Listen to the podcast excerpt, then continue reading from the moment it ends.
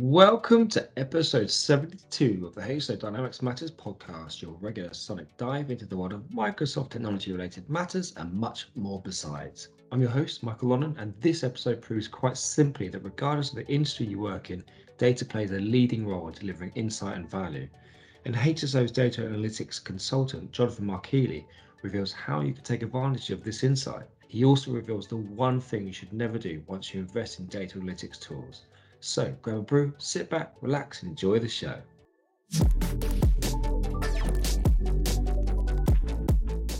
Tea or coffee? Oh, coffee, absolutely. How do you have it? Varies, but in the morning I usually have it black, and then like if I go out or on my bike, I, I like to have a flat white. I don't know. I like it strong. to kick you off, get you started in the morning at least. Yeah. Film or series? Probably a series. I don't really watch TV that much these days. No, Two year old keeps me busy. Ah, uh, yeah, they do tend to have that effect on you, don't they? They can be a pain. Now, Jonathan, are you a glass half empty kind of guy or a glass half full kind of guy? I haven't really thought about that one. Whatever. No, uh, no. Um, what would you rather half say? Glass half full, maybe. I don't know. Well, I'm gonna, really I'm gonna, I'm gonna let you think about that because it's an important life question to ask oneself, Jonathan. I think you need to think more about it. Digital transformation or data transformation? I think if you can nail digital transformation, it makes data transformation a hell of a lot easier because um, one challenge we certainly had in previous organizations is getting people at senior levels more accustomed to using technology and in particular certain tools like power bi people were very much used to old ways of doing things, having things printed out and um, using, you know, Excel and things like, you know, like old technology. When it we're not actually talking that many years ago, are we? When you, no, when you no, no. those things as well. So I think getting people using more modern technology and being more digital as a in general will help data transformation because it, it, enables that buy-in. We're picking into the buy-in because that comes up time and again. Is how you get uh, other people how you get senior management bought into data-led projects. In your experience what do you think is the best way to do that? I think the best way is to sell the benefits of understanding more about the organization. So data can allow people to cut costs it can identify problems very quickly. And I think selling that is an important way to get people on board with with the benefits. You're not selling a data project, are you? You're selling the value of the data project at the end. You're, you're basically changing the vernacular. Yeah, and I think uh, people need to understand as well at what level they should be or what level of granularity they should be looking at because data for a you know executives the types of data they'll be interested in is very different to say someone who's looking after an operation good point um, so i think it's not only selling the data is beneficial it's also selling what data they should you know an individual the relevance should be looking of it. At. yeah and what because otherwise it can become it can be a bit scary you know there's too almost too much data in some ways there was a danger there's almost a danger of people having too much in front of them. I think it's people need to see the data that's relevant to their role.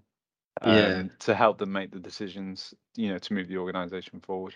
We talk a lot about data management in general when it seems like when you think about data, so much coming into different organizations, you can you can spin your head. But actually, as you kind of alluded to there, it's not about capturing everything. It's about capturing the right things to get deliver the right insight, isn't it?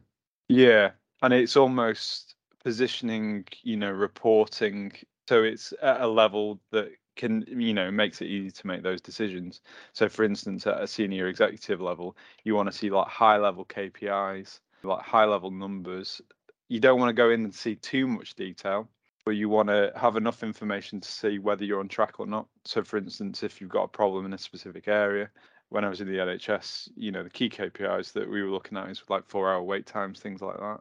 Okay so you'd want to know what are the high level numbers then you can start challenging throughout the organization to help solve some of those key problems. And like lower down they might have a there might be a more operational dashboard available that you can see in a bit more detail you know reasons why someone went over that four hour period for example.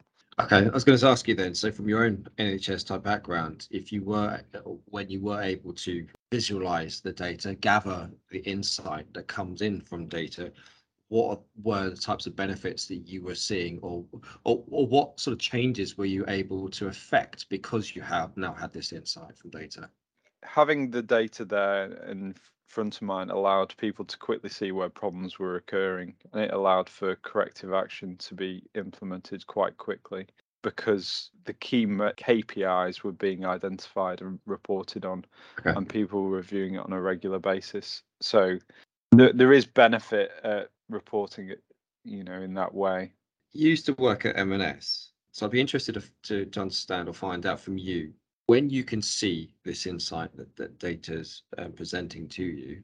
What changes did it impact? What positive influences did it affect and decisions? So having data in front of senior people allows people to quickly identify where odd things could be going on or okay. issues could could be occurring. So for instance, absence was a big topic for M&S. Okay. And by seeing uh, absence statistics at a high level, senior leaders could quickly identify that a change in policy was required. So the absence policy changed from um, every it started again every April. They changed it to be a rolling 12 months because what people found was that people were going off sick at the start of April when their absence would renew. So it's all about seeing where the potential things could be going wrong about yeah. you know certain policies whether it's processes that you have in place things like that and, and this is what the power of data is it's, it's identifying issues for people so you can and then thinking about ways you can solve them. But you created uh, recently a little dashboard in Power BI that looked took publicly available data of a particular area in the country and looked at uh, the demographics there, didn't you? The what was it you called it? Based on public available data, we I created a report on deprivation. It included demographics and also crime statistics and what it showed was how demographics uh, de- deprivation sorry changed throughout each area in this particular county. Yep. and you could see where areas were most deprived and what the associated crime statistics were. So for instance you could see that certain types of assault went up in high levels of deprivation whereas in lower levels of deprivation you could see like car crime go up. Okay so there was certain, it was certain patterns of behaviour when it comes to uh, deprivation and crime. So it was very interesting, and it could allow organisations to target interventions based on some of those uh, statistics. I think. So you start to realign resources uh, and to those different things, to the different actions, whether it's M&S and you're relying, you're changing policies, whether it's this deprivation thing where you're starting to change resource allocation. Without that insight, you would be able to do those sorts of things. Who do you think is responsible ultimately for the data, for managing the data, gathering the insight, making decisions? Who is responsible? I think leadership has to lead um, and become and almost create a culture of data I think there's a benefit in that because it, it, it fosters the entire organization to want to get the numbers behind for making any decision to make sure they're making the right decision. And I think it, it can only be done by leadership and being digital throughout the organization and you know, use, utilizing modern technology is you know is paramount to that because the one danger I've seen in previous organizations is even using modern technology, but using it in an old fashioned way. Right. So, for instance, using Power BI reports and making them look like old Excel documents with tabular data. Oh, um, defeats the objective of using it. Yeah. So I think it's encouraging people to be more modern in the way way they use data and is is definitely beneficial. So targeting a report specific to an individual's role um, and seeing the statistics that are relevant to them instead of seeing a whole pool of tabular data. Because the issue is, people ultimately find it hard to pull insight from a table, whereas it's much more easy to pull insight from patterns and shapes based on visualizations. Jonathan believes there are three things that need to happen before you can extract insight and value from your data.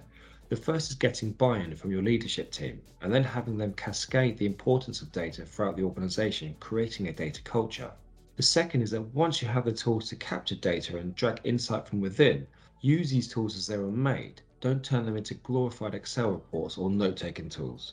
And finally, when gathering and presenting insight, make sure it's fit for the audience you're presenting it to. If you want the desired impact and response, align it to what they care about because in the end, we're all a little bit selfish, aren't we? Thanks for listening. Until next time, take care of yourselves.